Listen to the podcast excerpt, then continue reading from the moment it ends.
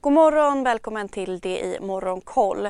Det är blandad utveckling i Asien och Stockholmsbörsen ser ut att gå mot en försiktig öppning denna rapporttunga morgon där vi redan fått rapporter från bland annat ABB som redovisade ett resultat på knappt en miljard dollar vilket var något bättre än väntat.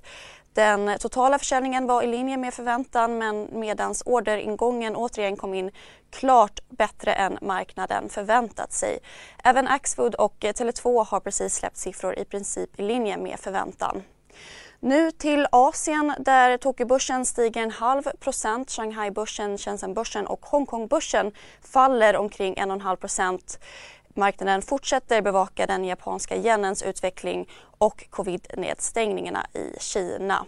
Kinas president Xi Jinping har uttalat sig om att återhämtningen i den globala ekonomin fortfarande är bräcklig och svag samt att det behövs åtgärder för att stabilisera globala leveranskedjor. Presidenten uppmanade också andra länder att överge eh, kalla kriget-mentaliteten och sa att han motsätter sig ensidiga sanktioner.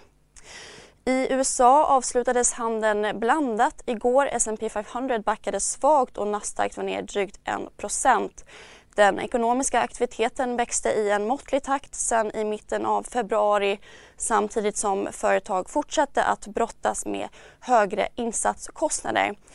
Efterfrågan på arbetare var fortsatt stark. Det är enligt den amerikanska centralbankens regionala konjunkturrapport. CSRD. Ännu en förkortning som väcker känslor hos företagare. Men lugn, våra rådgivare här på PWC har koll på det som din verksamhet berörs av. Från hållbarhetslösningar och nya regelverk till affärsutveckling och ansvarsfulla AI-strategier. Välkommen till PWC. Elbilstillverkaren Tesla rapporterade högre omsättning än väntat efter börsstängning. Aktien backade runt 5% under dagen men återhämtade sig och steg närmare 5,5% i efterhanden. Enligt vd Elon Musk ska Tesla öka produktionen med 60% i år trots nedstängningar i Shanghai och utbudsproblem. Aluminiumproducenten Alcoas resultat däremot nådde inte riktigt upp till förväntningarna och aktien backade 4,5% i efterhanden. Och stjärninvesteraren Bill Ackman drar sig nu ur streamingjätten Netflix som rasat på sin rapport som redovisat ett rejält eh, prenumeranttapp. Aktien föll 35% igår. Tyskland vill fasa ut import av rysk olja före årsskiftet och halvera importen till sommaren. Det meddelade Tysklands utrikesminister vid en presskonferens i Riga igår. Bräntoljan handlas fortsatt kring 108 dollar fatet.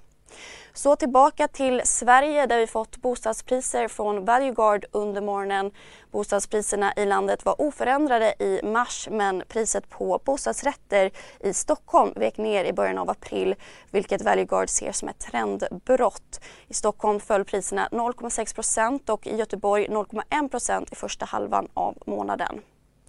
På agendan ser vi fram emot en rapportintensiv dag med rapporter från bland annat Husqvarna, Kinnevik och Investor. Samtliga vd-intervjuer hittar ni som vanligt på sajt. Ha en trevlig dag.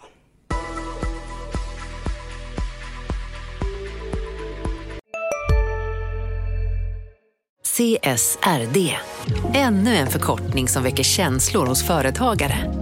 Men lugn, våra rådgivare här på PWC har koll på det som din verksamhet berörs av.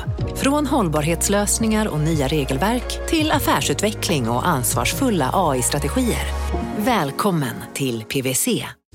Hej, Synoptik här. Så här års är det extra viktigt att du skyddar dina ögon mot solens skadliga strålar. Därför får du just nu 50% på ett par solglasögon i din styrka när du köper glasögon hos oss på Synoptik. Boka tid och läs mer på synoptik.se. Välkommen!